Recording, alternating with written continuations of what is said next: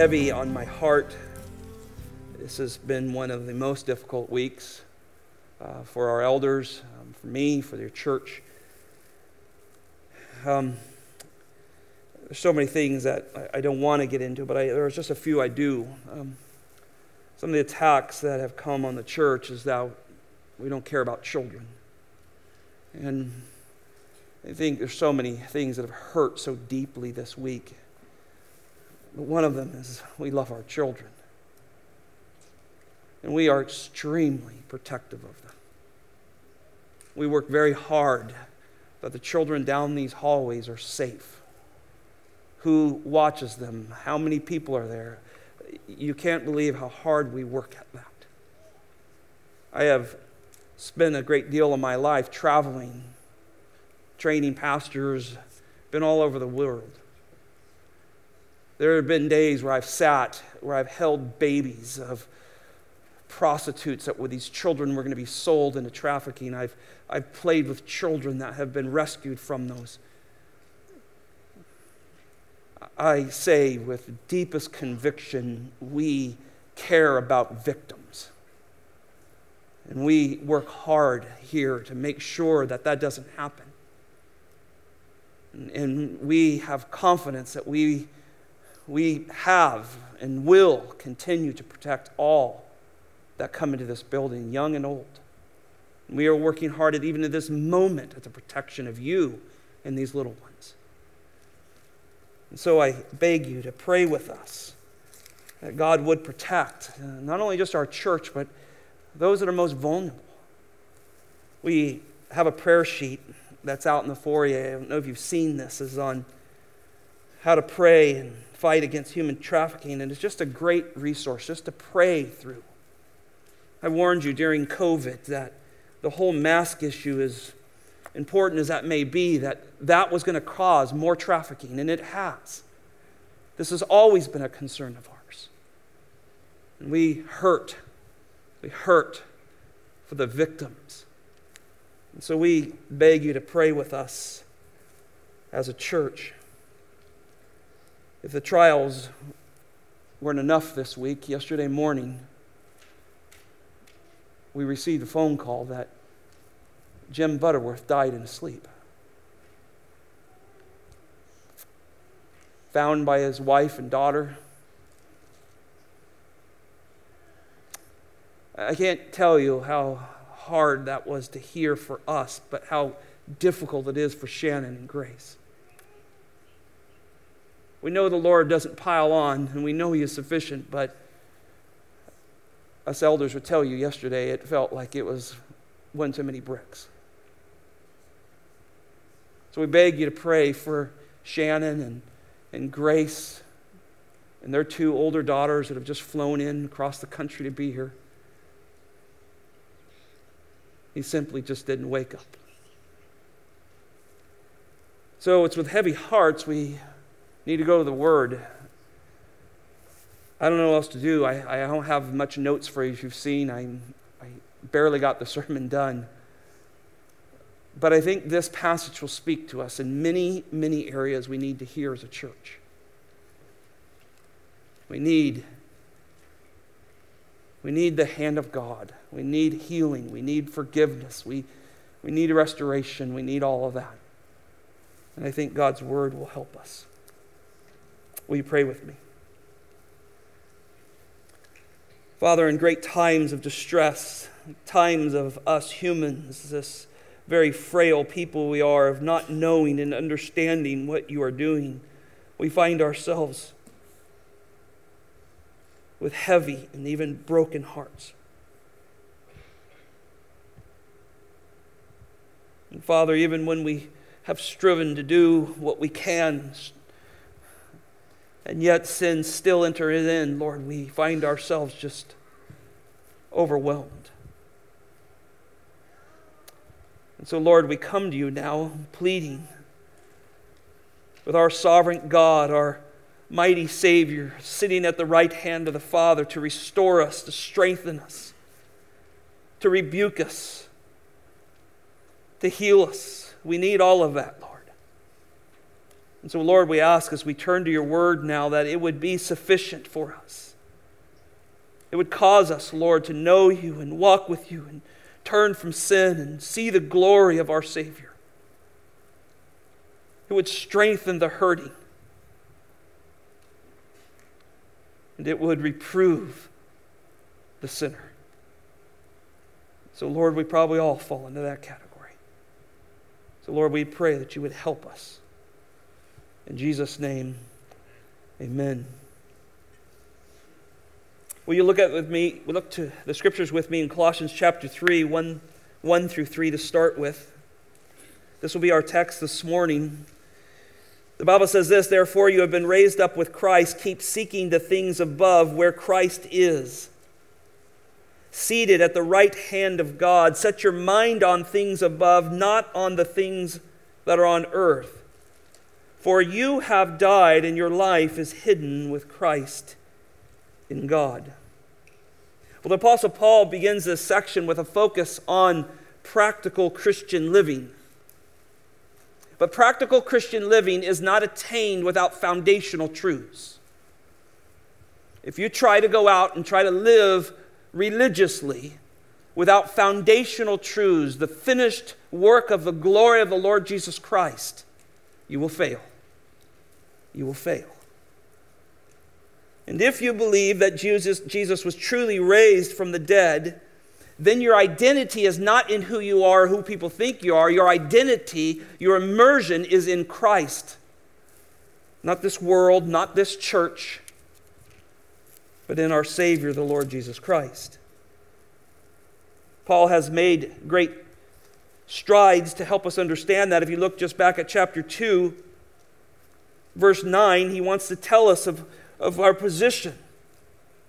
He says, For in him, that's Jesus Christ, all the fullness of deity dwells in bodily form. Jesus is God, he is none other than God. He dressed himself in humanity so he could die for us, but he is in the fullness of God. Everything God is, he is. But look at the next verse, verse 10. In him, that's Jesus, you, the believer, have been made complete the word complete means lacking nothing. Everything we have, everything we need is found in the Lord Jesus Christ, who is God.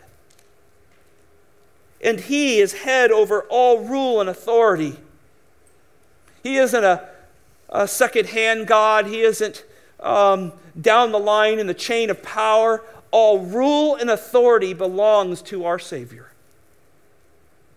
Notice verse 11 In him you were also circumcised with a circumcision made without hands, and the removal of the body of flesh by the circumcision of Christ. That means he cleansed us. He cut away disease and deadness, all that stuff that would drag us to hell, all that stuff that is just the wickedness that we were born with. Christ, in his perfect word, work, cut that away. And then, verse 12, here's what we're after in this identification having been buried with him in baptism.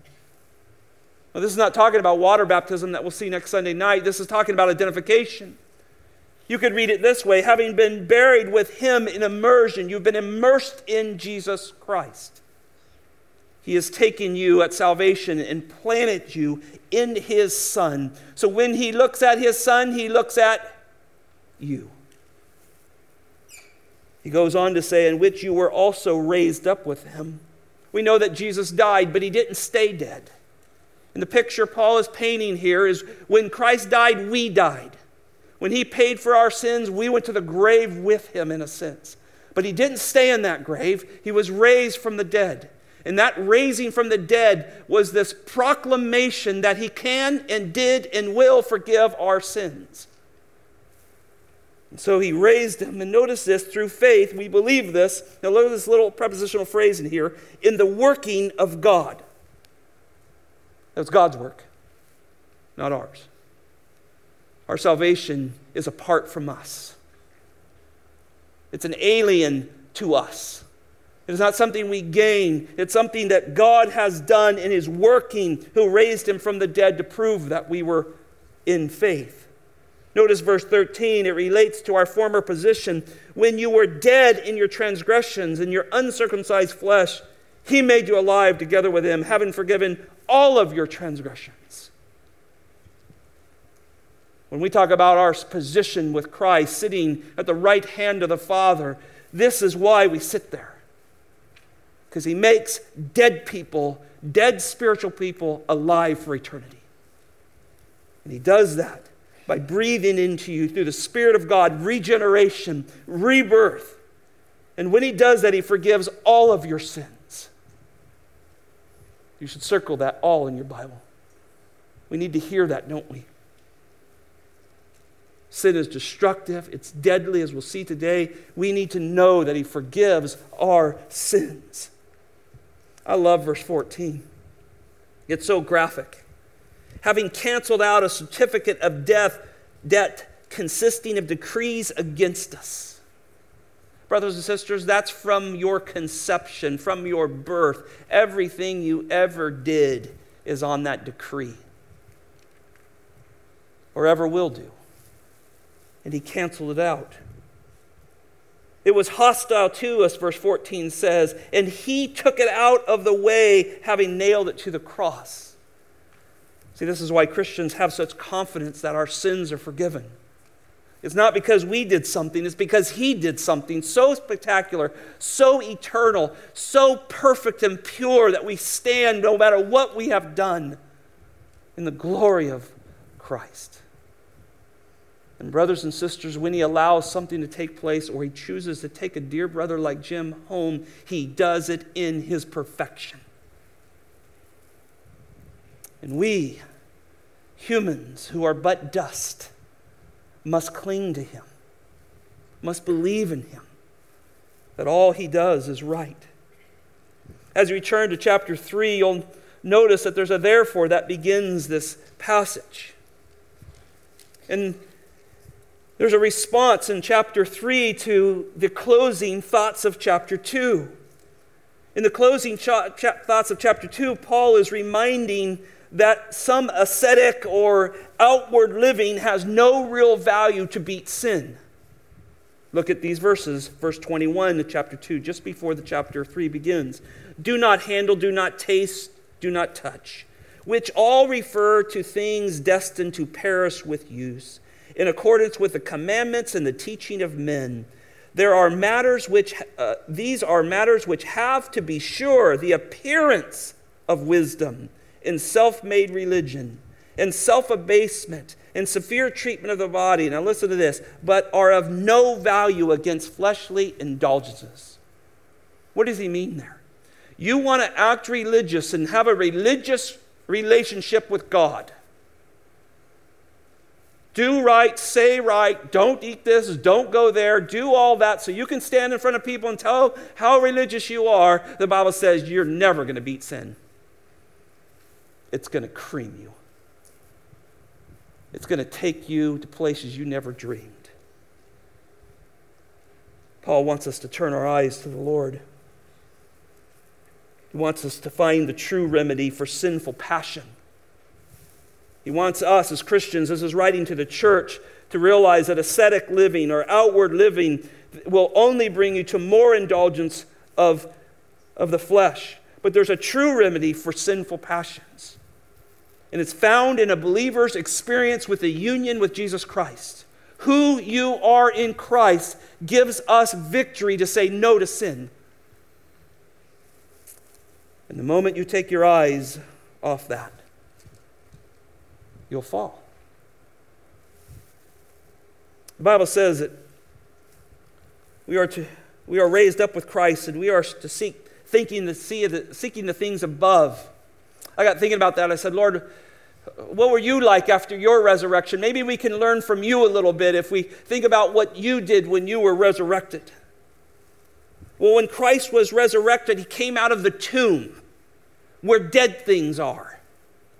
It's the first thing I wrote in my notes. He left death. I think in Christianity we play with death too much deadly things. We think we won't get caught. We think it's not as bad as the next person. Christ left the tomb. All of, all of our sins that caused his death, he left death behind. Have you left death behind? That tells you whether you're saved or not. Are you alive in Christ or are you still dead in sin? It's one of the two. There's no in between, there's, there's no gray area there. You're either alive in Christ or you're dead in your sins. Christ got out of that tomb. Christ, after Christ's resurrection, he spent his remaining time with his disciples. Just for my own comfort, I read Acts chapter 1 and 2 this week. In the beginning of chapter 1, verse 2, it says, Until the day he was taken up into heaven. Because remember, that's where he's going, heaven. And the Bible's going to tell us to keep our eyes on heaven. So until he was taken up to heaven, after he had by the Holy Spirit given orders to the apostles of whom he had chosen, to these he also presented himself alive after his suffering by many convincing proofs, appearing to them over a period of 40 days. And listen to this he continually spoke to them things concerning the kingdom of God. See, that's what happens to people who have been raised with Christ. We speak of his kingdom, not Satan's kingdom, not the world's kingdom. We speak of his kingdom. And here's how gracious he is he takes blood bought sinners like us and takes us home one by one. He did that yesterday. and he's coming for more. And then one day he's going to gather the rest of us collectively and bring us to him because that's what the resurrected Savior does. But until then, we are to keep looking on things above. We are to be like Jesus Christ. In this passage, it was clear he was committed to discipleship, he's committed to being with one another, he's committed to serving one another. See, people who have been raised up from Christ want to be with other people who are raised up with Christ. They desire to be with them. They want to be discipled and disciple someone else. This is why your church talks this way about soul care and loving each other and helping each other grow in Christ. Because this is what our resurrected Lord does. And so when we've been raised up with Christ, these are some of the virtues. Another thing I thought of as I looked at the resurrection of Jesus Christ, he lived in supernatural power. You go, well, Scott, I, I'm not supernatural. No, but the one who lives within you is. Bible says he did many things, uh, many convincing proofs. People raised from the dead. I mean, it was amazing what God, our Lord, did even after his resurrection. But you and I have a supernatural power living within us. Just go left to Ephesians chapter 3 in your Bible. I was reminded of this because we just taught on this passage just a, a few weeks ago. Look at verse 16 with me. He starts his prayer in verse 14. He bows his knee. Remember this every family in heaven comes, derives its name from our Father. And then he says this, verse 16, that he would grant you, according to the riches of his glory, listen to this, to be strengthened with power. With power through his spirit in the inner man. This is what God does. Our Lord has supernatural power. And He didn't leave us alone. He put His own Spirit. The Spirit of God is not some lesser God either, it's the Spirit of God. And He puts that within us. We have the power to say no to sin. We have the power to live right and in a way that's pleasing to the Lord. He empowers us to do that. Brothers and sisters, we don't have to give in to sin. He's empowered us. And another thing I realized after Christ's resurrection is he just kept looking up towards heaven. First person he runs into after his resurrection is Mary Magdalene. Mary Magdalene wants to grab him. He says, Don't cling to me. I have not ascended to heaven yet to my Father. He's constantly talking about being there. John chapter 4, 14, verse 3, he said, If I go and prepare a place for you, I will come again and receive you to myself, that where I am, there you also will be. He's always thinking about heaven. The night before his death, his prayer, Lord, return to me the glory that we shared from the foundations of the world. He longs to be in the presence of his Father. Isn't he our example? Shouldn't we long to be in the presence of God? Some ignorant person said this one time One can be so heavenly minded that they're no earthly good. That doesn't make any sense. I've thought about that statement all week. Not if a believer has his or her desires set on Christ and looking to Christ in the heavens to be his or her motivation to live this life properly. This is what Paul's after. He wants us to know that our citizenship is not here. Turn with me just one book to the left, Philippians chapter 3.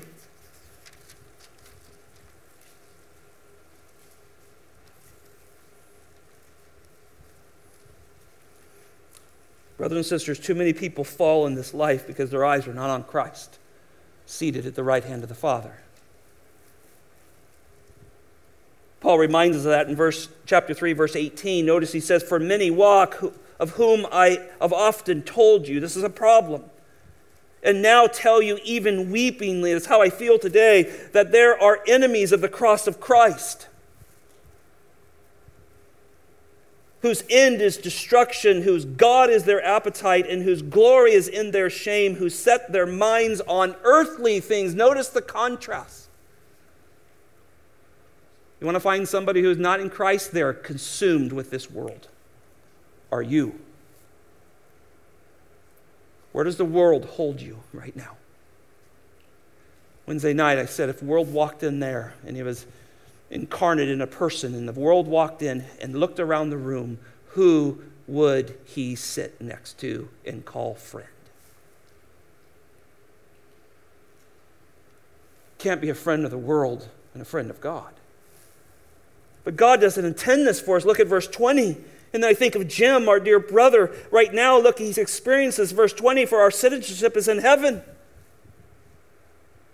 He just walked into the presence of the Lord less than 24 hours ago, and, and the Lord welcomed him in and says, Here, I have a place prepared for you. Here is where you'll be with me forever.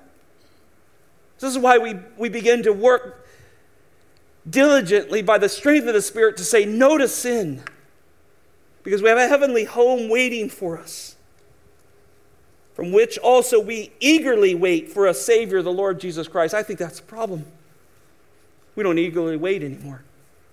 We're waiting for our pay raise. We're waiting for COVID to get over. We're waiting for all this other stuff. Do we eagerly wait for Jesus?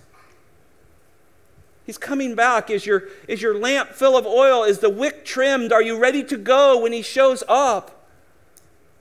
Or have you burned all that up on the things of the world that will perish? Notice verse 21, and our dear, sweet brother Jim has just experienced this. Who will transform the body of your humble estate? I'm telling you, this is a humble estate. If you think it ain't, get a little older. It's humble, isn't it? It's humbling what happens to us. It's humbling when you're with someone who's lived their life and their body is now just a frail, frail, skinny bag of bones and they breathe their last. That's what happens to us if we stay on this earth. And, and yet, he says he takes his humble estate and he'll conform it to, with his, to his body and his glory. And he'll do this by his power because he has everything subjected to him. Oh, friends, isn't Jesus worth living for? Notice as you flip back to Colossians, we find this phrase seated at the right hand of God. See, what Paul is trying to do is he's trying to focus our attention on the sovereign rule of Christ and his power to exercise that rule right now. I, want you to think presently, not, well, yeah, he's going to be King of Kings, Lord of Lords, he's going to come back and he's going to set the record straight. Yes, that is true, but I want you to think right now, right now, he has all power and authority. What have you asked him for? Things? or he asked him to make you a vessel that glorifies him. He has the power to do that. He has the power to change your thinking. And here Paul has commanded us have upward thinking, have upward living. He's commanding us to meditate and dwell and to live through the life of Christ. It's all based on the fact that he's beat death, he's enthroned as the Lord of the world, and he will not change administrations. He will not be removed. He will not have to bow to anybody else. He is the eternal ruler of the world, the universe, and all that has breath. And we bow our knee to Him. And we find strength, brothers and sisters. Notice in the text, we are to seek and set our minds on things above. I think these verbs carry an idea of aspiration and desire and passion. And in order to seek things, the mind must be set, right? In other words, love heavenly things. Do you love heavenly things? Do you study about heaven? Do you let your heart drift away and think about the glories of a God who has made a heaven for us? Not too long ago, I spoke of J.I. Packer when he passed away, and I don't remember this quote. It, he said that he spent one hour a day thinking about heaven. What is that? What goes through your head when I tell you that? That's impossible? Did you think one minute about heaven this week? See, the Bible is telling us for the believer, we are to be deeply concerned about heavenly things. See, the lost have no concern. They are unconcerned with heaven. You know why? Because they're after heaven on earth. And it's going to fail them. And it's going to lead them right to judgment. But not the believer. All earthly things are not bad, right? God has been so good. We see his beautiful creation. We looked at that last week in Psalms 104, and we marvel at the power and authority of our God and how beautiful he is. But listen, brothers and sisters, every good thing can become harmful if it's permitted to take the place of God. And that's where idolatry comes on in this passage. Christians are to think affectionately, the terms to seek and said have a have an affectionate gratitude in them, those, those verbs, and you chase them around in the scriptures, you see there's this heavenly, affectionate gratitude to the Lord for what He has done for us, what He's doing for us, and what He will do for us. And so, work and problems and play and relationship, all these things that occupy our mind are to now come and come to the Lord who is seated at the right hand of the Father with. And listen, I, here, let me sum that part up.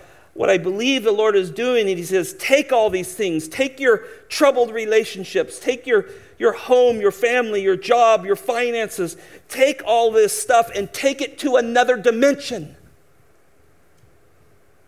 See, we're dealing with this, and He wants you there with your marriage, with your finances, with your jobs, with your sin issues that you're struggling with. Go to a new dimension with them where Christ is seated. This is why sin doesn't get solved in our life, because we go at this level. We stay here and we don't go there. And so sin repeats itself and we knock it down and we, we, we bash it with our own strength for a little while, but it just gets stronger and comes back and bites you. Because sin's goal is to what? Kill you. That's its goal. See, this is why Paul says in verse 3 your life is hidden with Christ in God. Christ is involved with all of your activities while you're here on this earth. And we must remind ourselves that everything we do, we're involved with the person of the Lord Jesus Christ. What was your thought life this morning like? Christ was there. Where did you stumble and sin this week? Christ was there. Where did you honor him and glorify him in behavior and mind and attitude and thought? Christ was there. He's present with us, and this is what the apostle's trying to do, is to get us to realize he is with us. All his wisdom, all his power, all of his knowledge is all available to us. Seek him, seek him who is above. We keep seeking ourselves and we find ourselves in desperate trouble. We lack joy. We don't love people the way God asks us to love people because we do it on our own strength. I think in Christ, one of the things that Paul's trying to do is teach us that our will is awakened in Him. He says, Set your mind, keep seeking, present continual tense. Set your mind, keep seeking Christ who is above. See, before Christ, you're your will was dead. There is no free will. It's a, it's a, it's a farce. It's not biblical. study your Bible, depravity tells us that our wills were dead, shot. We have no willing our way to God. The only thing we had was a willful desire to sin. But in Christ, in Christ, we, we find a will now that can serve God. He now transforms a will that only thought about itself and was dead in its deeds. But now we have a will that can desire to, to live for the Lord. Paul says over and over live a life that's pleasing to the Lord. I, I'm, I'm praying that you'll live a life that's pleasing to the Lord. Make the choice to live a life that's pleasing to Him. I think we decide how we live based on our knowledge of the Word of God and the freedom the Spirit has in our life. Did you hear that? I think we make a choice of how to, that we're going to obey the Lord through our knowledge of God. We know our Bibles in the, in the, in where we don't quench the Spirit of God, where He's got freedom in our lives to convict us of sin and know the Almighty. And we begin to live a life that's honoring to God. Isn't it interesting? Paul said in Philippians 1 21, he said, For me to live is, for me to live is Christ. So everything I do is Christ. That's, that's what he's after here. He's after the church to think about thinking, keeping my mind set on him. Lord, I accept what you have given me. Our dear sister Shannon She's trying right now to accept what God has done. That, that's such difficult, difficult hour. And that's what God wants from us. Lord, I don't understand why you have allowed this into my life, but I live for you regardless of your perfect choices. Look at verse 4 with me. When Christ, listen to this phrase, who is our life?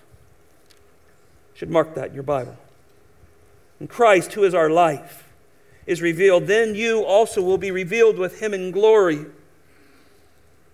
You ever hear people say, Music is my life? Heard a lot of young men say, Sports is my life. I've heard people say this about others he lives for his work. That should never be said of a Christian. It's probably true of us at times, right? But that's only something Jesus can do. See, there's a day coming, and you will see him in all of his reality and all who he is. Jim just stepped into that presence, and you'll wonder why you didn't live for him. I know I'll wonder that. I'll know I'll look at it and go, oh, God, why didn't I give you that 70, 80, whatever it is for Jim, 63 small years in comparison to eternity? Why didn't I live for you? See, He gives us the power to do that so we don't have to be our life about music or sports or work. Those are fine things that God gives us to do and to enjoy, but they cannot be our life. Christ, who is our life, deserves all of that. Look at verse 5 with me. Therefore, all of a sudden, Paul wants to deal with what he sees as why people don't look to the Lord. Why is not the church finding peace and comfort. And why is sin not dying? He, he, he wants to examine this. He wants us to see what happens why we hurt so bad why such difficult weeks fall upon us. And so he says therefore in verse 5 if this is all true if Christ has been raised and you've been raised with him and you're seeking the things above, and, and Christ is truly the very authority of God as he sits at the right hand, and, and we continually set our minds on him and not chasing this world's tail, and we realize that we have died to our sin and our life is in Christ, and he is our life, and it will be revealed someday, therefore, let's kill sin. Isn't that interesting? Notice he uses a verb here that literally means to make dead. We get the word mortification from this. Mortify sin, kill it, or it'll kill you. That's what he's warning us. Notice he, he, it suggests that it's not simply some you know, simple suppression of sin or, or control some evil acts or some attitudes. I think this is the danger. This is where Christians fall into. This is where I know, speaking for men, this is where men will fall into. They'll try to keep something under control. They'll try to suppress it or hide it and, and, and go to church or, or, or serve in some way so somehow that this thing has, it can't get control of me and it can't kill me. Wow, what a mistake. Paul says, wipe it out, exterminate it. It's from the old life, it's not part of the new life. Kill it. Jesus, in his great Sermon on the Mount, said, If your hand offends you, cut it off. It's better to enter the kingdom of God without a hand of course, our Lord is not talking about mutilation in some way. He's talking about the seriousness of sin. People back then, 2,000 years ago, just like today, people who follow God, who are religious, do not take sin seriously. And it comes on full attack, and it overruns you. See, we put to death, in a sense, by denying these things.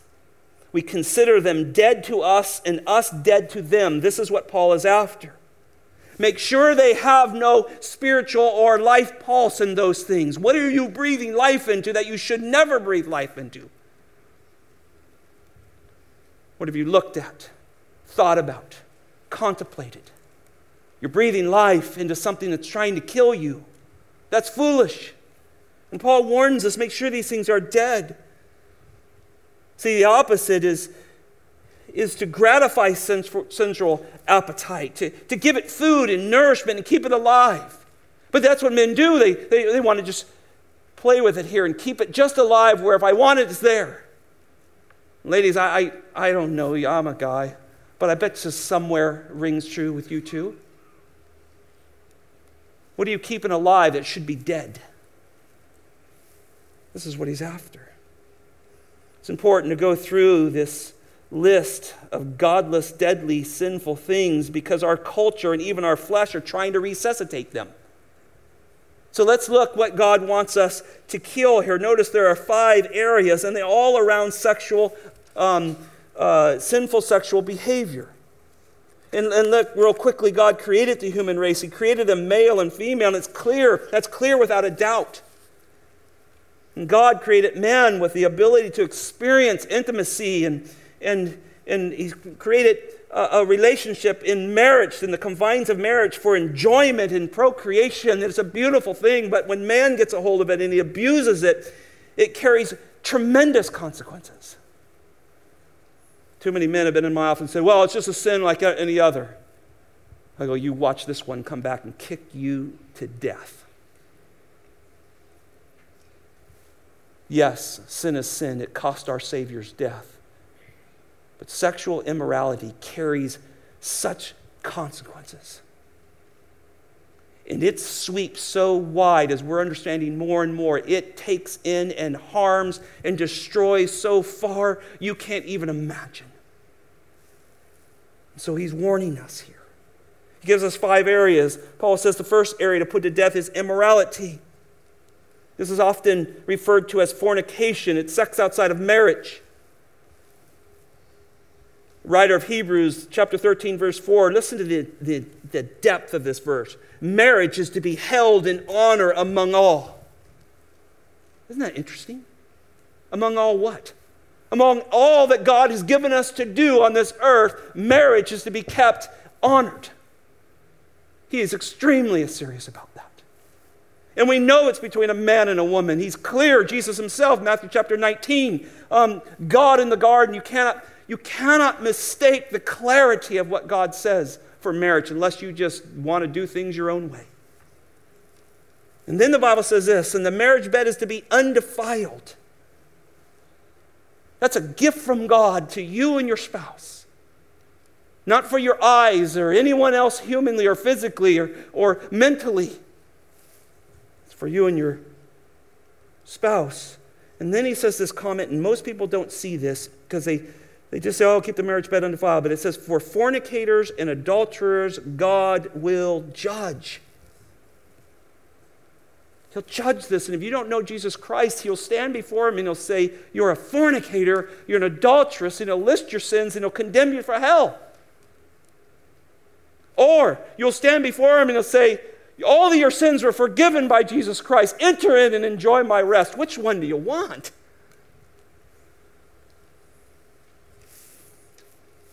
This immorality here in this text would include adultery that's outside of your marriage. It's, it takes in a wide range, but the Bible says here it is to be put to death. There's no argument. This term means exactly what it means. You can't twist it, and the only way to beat it is look up. Look up to where your Savior is. Second area that needs to be put to death is impurity. This is a word we get for unclean, uncleanness. It refers to things perverted, everything from homosexuality to child abuse. This is a, a massive word. These are, these are corrupted things. These are things that attack God's design for purity. They're repulsive to our God, and they should be repulsive to us. I don't know how many range of emotions I've been through this week. And you try to keep them in God's word because you, you know what sin does. You know the length of it, and you know its goal. You know what it's trying to do. He doesn't hide it from us. The wages of sin is death. That's the goal. It wants to kill churches, it wants to kill relationships, it wants to kill families. You know it. Stand with us, brothers and sisters, against impurities. Not in some legalistic, self righteous way, but because Jesus is worth it. And it has to start with you and me, you and me first, in our own personal lives. And then loving one another to say, hey, can I be accountable to you and you accountable to me? To have a church that loves God so much we hate impurity. He can do that. Look up, look up, look up. That's where our help comes from. Third area is this Greek word pathos. It's translated passion or lust or shameful desires, godless affections. This is where pornography clearly falls into this. It refers to erotic passions which are aroused by visual things. All this needs to die. It belongs to the old life. It's way outside the boundaries of God's design, and it becomes destructive to the point it brings death. He's writing this to the church, not to the world. Do we understand that, brothers and sisters? This is not something new. The church has been dealing with sinful tendencies that work their way into our churches and cause destruction. Oh, brothers and sisters, he's talking to us. Fourth area that needs to die is evil desires. It's closely associated with lust and involves the mental uncleanness. Jesus spoke about this. He said, When a man looks on another woman and lust in his heart, he, it is as though he's committed adultery. He said, Well, I haven't done any of that. If it's here, it's wrong. You'll only beat it by looking up, looking to our Lord and Savior confessing it as sin, repenting, turning from it by the strength of a, of a Savior so mighty, so powerful that He could forgive you of that and stand at the right hand, sit at the right hand of the Father with all power and all of authority. He can take you through it. But you have to look up. The fifth area, which is very interesting, is the word greed that needs to die greed or coveting. It's linked through the scriptures to idolatry, just as it is in this passage. It needs to die because it, whether it's lust after money or lust after things money can buy, it will kill you. And I think in the context, when you think about the context that's laid here, this sexual immorality that Paul is after, I think greed is what he's talking about, is causes you to be greedy for somebody that doesn't belong to you. I think that's the context. It's warning of sexual sin. He's warning of meeting someone that you don't belong to, having affairs. I think he's warning us of a lack of contentment with what God has done in your life and who God has given to you. See, sin drives this person to idolize another person so much, in the, in the end, their greed will drive them to idolatry of that person.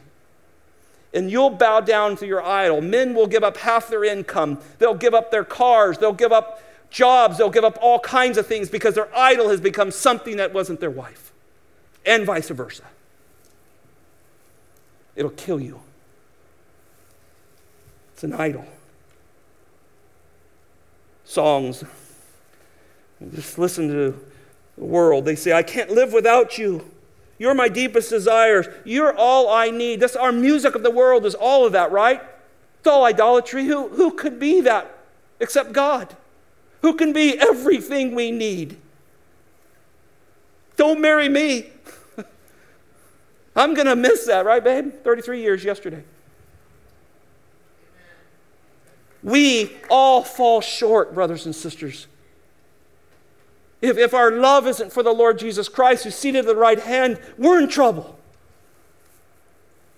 We're in trouble. Look at verse 6 with me. For it is because of these things that the wrath of God will come upon the sons of disobedience. Some of the manuscripts only say, some of our earliest ones say, on the count of these things, wrath of God is coming. It doesn't add that other phrase. And, and so let me ask you, what do you think of when you think of the wrath of God? What comes to mind? Many people think it's God getting really mad and vindictively striking down someone. Maybe they think that way. But that's not what the scripture says. The scriptures declare something completely different. The wrath of God is his judicial reaction to evil. Did you get that? The wrath of God is his judicial reaction to evil. That means the perfect, almighty, holy, without sins, God's reaction to sin. That's what the wrath of God is. That's what he does. And this is what we see it is the way a holy God reacts to a civilization or an individual who has turned their back on the moral absolutes that God has given and they've ignored the moral truth that God has written on this heart. They get the wrath of God, and that's Romans 1, isn't it? Although they knew there was a God, they turn their back and love the things He created and love the things He said no to. And they love those things, and God gives them over to those things. It's his judicial, holy wrath, letting evil bring about their own destruction. The Bible says it right in that text. You can read it yourself. That's the wrath of God. If there's anything you should ever pray is, Lord, never turn away from me. Don't let me go. Don't turn me loose. I'll never survive. I think the Lord, in many cases, removes the restraint within an individual or even a society. And evil just takes its way. It produces evil, and death comes from it. Sin just breaks everything from government to law enforcement to individuals to families, and, and it has no respect of your personal life. People say, Well, Scott, come on, you're old fashioned here. You know, Aren't we supposed to love everybody? Accept everybody. I was reading an old theologian, I think he's passed away by now. His name was Lewis Smedes. He was dealing with people who were attacking and saying, well, the Bible has all these commands that we shouldn't even, we should ignore, like, you know, don't boil, you know, a baby goat in its mother's milk. You know, and they bring stuff up like that. Well, we shouldn't do that. Why should we obey that God says uh, homosexuality is an abomination to him? And they try to make that argument. Here's his response. Listen to this. Some rules are obsolete. Excuse me. Some rules. I'm trying to read my own writing. Some rules are absolute, sorry. They roll like moral thunder through the ages, down the hills like civilization in every civilization, and into the valleys of every culture. They hold all people everywhere to account, all classes, all creeds, rich or poor, ancient or modern. They come with authority, claim to respect everywhere, under all circumstances, every nook and cranny, and under every individual private and public existence. I have been around the world, and you can go into the jungles of the Philippines, and if you take another man's wife, it's wrong there. Just as wrong as it is in the biggest cities of the United States. God has wrote a moral fiber upon our hearts, and we know it's evil. And yet man pushes against it. The Bible tells us, brothers and sisters, flee. Flee from youthful lust. How has it crept into your life? Sin of Christians greatly affects people. I, I, I, want, just before I go to verse 7, I want you to understand you cannot keep willfully sinning, and it's not going to affect the person sitting next to you or this church. I want you to understand that. Is Christ worthy to say, God, forgive me through Jesus Christ? Help me take that supernatural power that lives within me and say no to sin. That's what the Lord's after. Look at verse 7 with me. And in them you once you also once walked when you were living in them. See, unfortunately, too many Christians fall into this practices, and, and even it's hit our own church the depth of evil immorality practices. These, these wicked practices are supposed to be in our past. That's what he's saying in verse 7. They're supposed to be in our past. Don't you love verses like Romans chapter 6, verse 14, where it says, Sin is no longer your master. I, I remember circling that in one of my early Bibles and marking that up and praying that to God, saying, God, sin is no longer my master as a young man trying to find victory over sin. God, your sin, you don't have control over me. I'm not under law, the verse goes on to say. I'm under the grace of God, and the grace of God is going to motivate me to live my life right for you, Lord. This is what Paul's after. Now Paul is saying, Have you become a Christian? That stuff's in the past. Stop sinning because you can stop sinning. You don't have a master like, like sin. You have a master like Christ. Look up to him. Look up. See, the law condemns you. But now grace targets the inner attitude of your life, and the Spirit engages the grace of God to effect a great, godly, pleasing conduct. That's what you're after. That's what I'm after. Look at verse 8 with me. But now you also put aside anger, wrath, malice, slander, and abusive speech from your mouth. Well, maybe there were some of you in here that by God's grace, feel like, okay, Lord, I, I, I think I'm okay. I, I, I'm going to still watch those things in that first list, but, but I think I'm okay. And maybe there's some of you who that first list hit you hard. I hope, I hope there are, because we gotta we gotta surrender our sin. But there might be those who are in here. I got, I got safely through the first list. Well, here comes the second one. And if the first one didn't get you, probably the second one is. Watch with me what happens here. Notice again, he exhorts to stop doing certain sinful things because we can stop. Notice a little phrase in verse 8, but, I mean, excuse me, put them aside. That's, that's a definitive statement. Put them aside. That means you can put them aside. And now he gives us a, a different list here. And, and this list appeals to our attitudes, right? It's an appeal to God here for grace to help us with these, these sins that we, we maybe don't say are as bad as the first list, but these are, these are difficult things. And, and he's going to do the same thing. Look up. Look quickly with me. Paul begins this list of attitudes to renounce. First attitude to, to die to, to renounce to, that's of our old life, is anger. According to the scriptures, there is nothing wrong with anger. I told you already that I feel like I've gone through every wave of emotions this week. And one of them is anger. The question is does it go to sin? And here Paul is talking about putting to death a sinful anger, an outburst of evil, passionate anger, long, extended periods of sinful anger, anger that makes you not talk to somebody, anger that wants somebody to disappear, that anger that is bittered. That's what he's talking about. He's not talking about anger against sin. And I've seen too many people try to justify that, but their deeds don't prove it. Put this away. Put this away. This belongs to your old life. Second attitude is wrath. This is an evil, passionate rage. It's a quick temper tantrum that comes on. It's violent displays. It's attacking using words and deeds upon another person. And as Christians, we are not removed from this type of temptation, right? I, I, somewhere along this list, something's going to hit you in this. But somewhere we have to say, oh God, I see this in my life. That's not part of my new life. That's not the new creation. That's the old life. But it's still hanging around.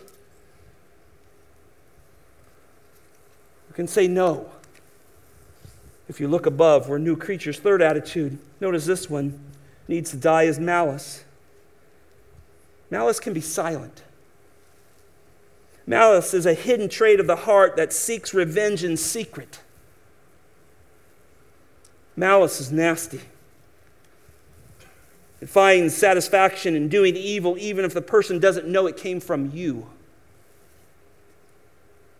I've had people come to me after years and ask my forgiveness for this sin. If you've ever had somebody that has had malice to you, you feel hatred without them saying it. This is a deadly sin. It's sin right from the pit. Look at a fourth attitude. Another one that needs to be put off and to die is slander. Slander attacks another person's character, whispering things about him or her, whether they're true or untrue, that seek to destroy the reputation of that person in the eyes of others. Slander can be hidden in false motives. I've seen people try to say they're coming to get help for somebody else, but they slander all the way through. Their desires are not to help the person, their desires is for the other person to know how bad that person is. See how well we can hide this? We can hide behind this cloak. This is written to the church. Fifth attitude that is destructive sinfulness that needs to die is abusive speech, cursing crude or coarse words, filthy and foul talk. Looks and Christians struggle with these type of temptations. Pound your thumb with a hammer. What's in the heart comes out. We've all been there, haven't we? This can be beat. This, this, this can be beat when we look above. This is all what Paul's talking. Set your mind, set your heart on things above. I think sometimes we think hypocrisy is when somebody comes in, a Christian comes in who's been living a, a wicked life, and they come in here and they sit down and they, they sing praises to God, they amen sermons, and we go, oh, that's hypocrisy. And to extent, it is. But let me twist your thinking just a little bit from this passage. Here's what I think hypocrisy is I think the Bible is trying to tell us here that we stand in perfect position with Jesus Christ. We have all his strength, we have all of his power, we live godly, we have the ability to live godly lives in this world. And so when evil or immorality comes along and we begin to live hypocritic, hypocritically, it is because we're not being true to our right nature. My true nature is I'm saved from the deadliness of sin for eternity. That's my true nature. And so we flip this around. We should, we should say, That's not me, Lord. Please forgive me. I'm the one you came and died for. I'm the one you were buried for. I'm the one you were resurrected for. That's not me. Forgive me. Cause me to understand the depths of repentance and walk with you. Isn't that a good prayer? See, that's what I think Paul's after. We're saved. And when we do sinful things, we should feel like we're phony or hypocrites because we're not acting like our true selves. We're to be right with the Lord. The ninth attitude that needs to die is lying. Christians have experienced the saving grace of God and the love, and love is truth, right? Truth has set us free. So lying is so contrary, isn't it? Lying breeds suspicion, it destroys trust. And we think, we think little white lies, right? We try to justify. I read another older man this week on this, and he said this Perhaps all secretly, all, all of us secretly agree with the little boy who was asked, What is a lie? And he replied by saying, A lie is an abomination to the Lord, but a very present help in the time of trouble. I think we believe that. The problem is that little boy became a man, and he's still doing it. He's never dealing with truth fully. So his wife doesn't trust him, his children don't trust him, the job doesn't trust him, he doesn't move along because he has lost trust because he doesn't know truth. And truth, not in the church, lies within the church will destroy our unity. We are built on truth. Truth set us free. Truth of Jesus Christ died on the cross is what we cling to, sing to, worship, remember, all of that. We must put away lies. What if what if you had lived this way so long that no one will believe you anymore? Might be in the room this way. We've got all this list, these six things, uh, attitudes, and then these five other sexual and moral things. What if you've lived so long no one will believe you anymore? Could that be true? I think it is. Well, what do you do, Scott? Stop talking, start repenting, and start living talk is cheap. It's time to love the Lord Jesus more than we talk about him at some sort set.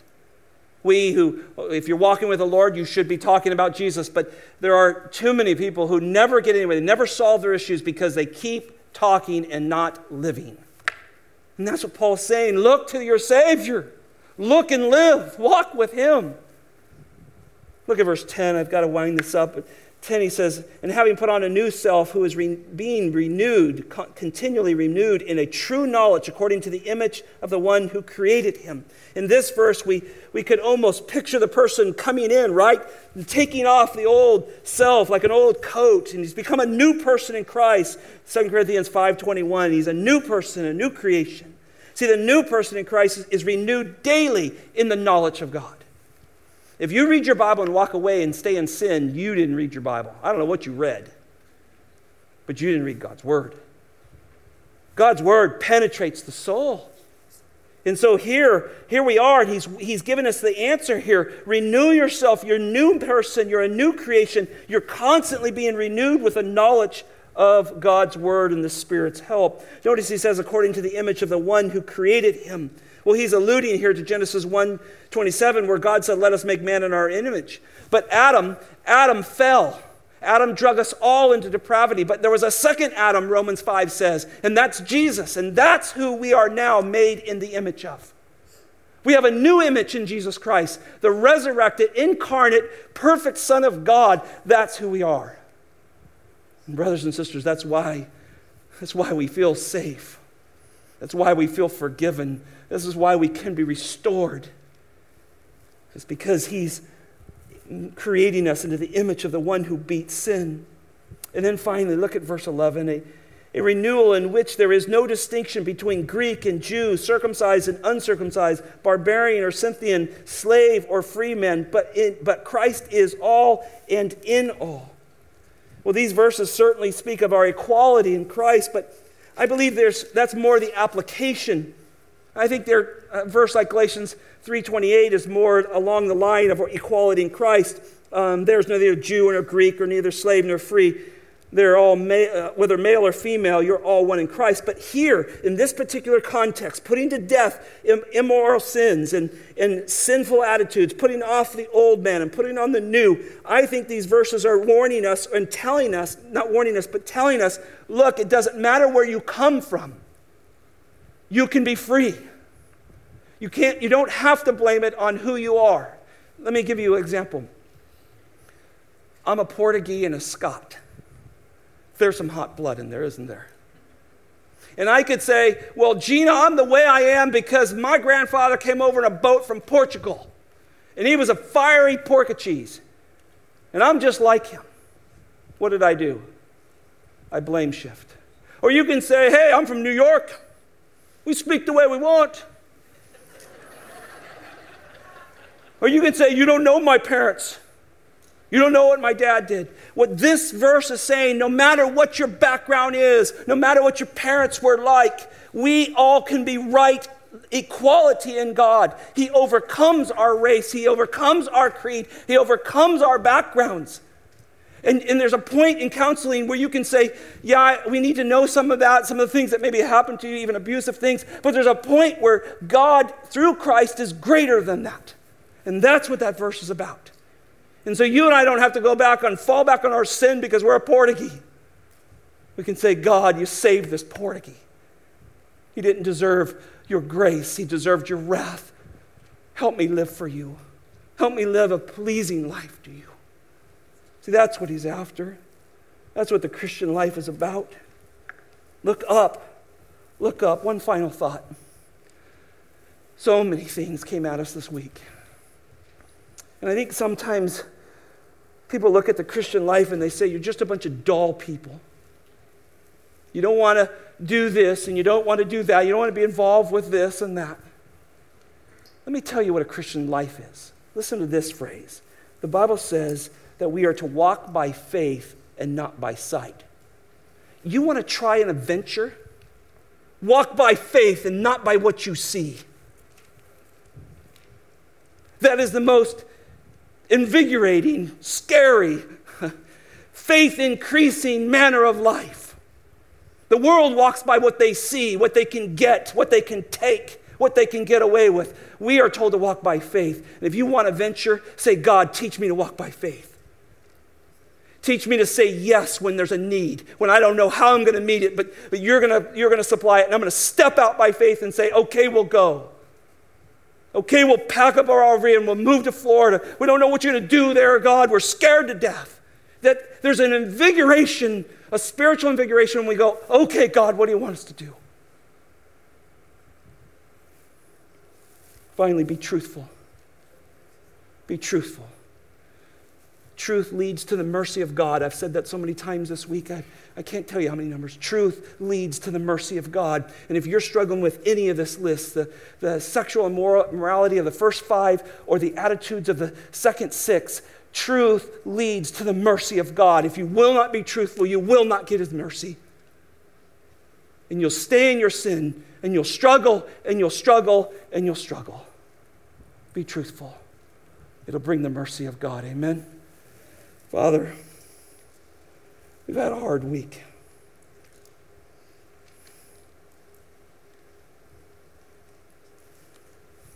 We sorrow.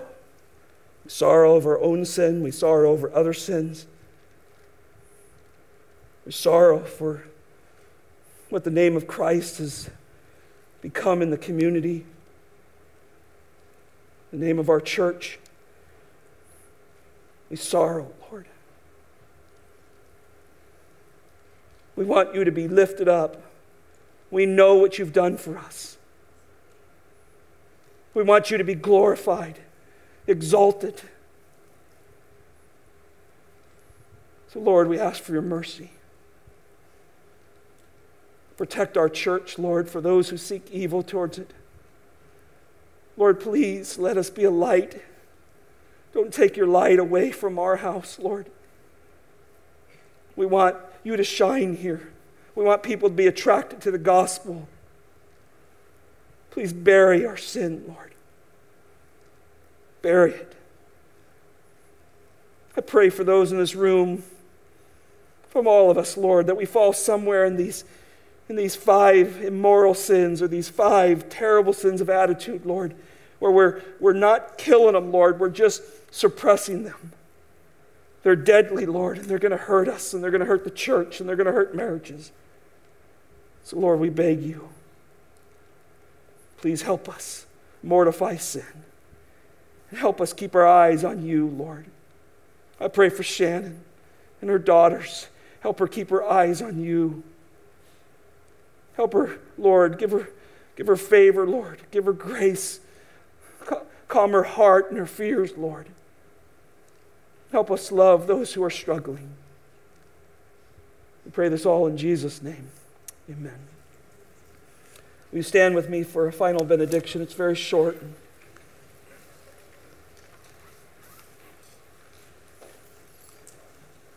Listen to this prayer.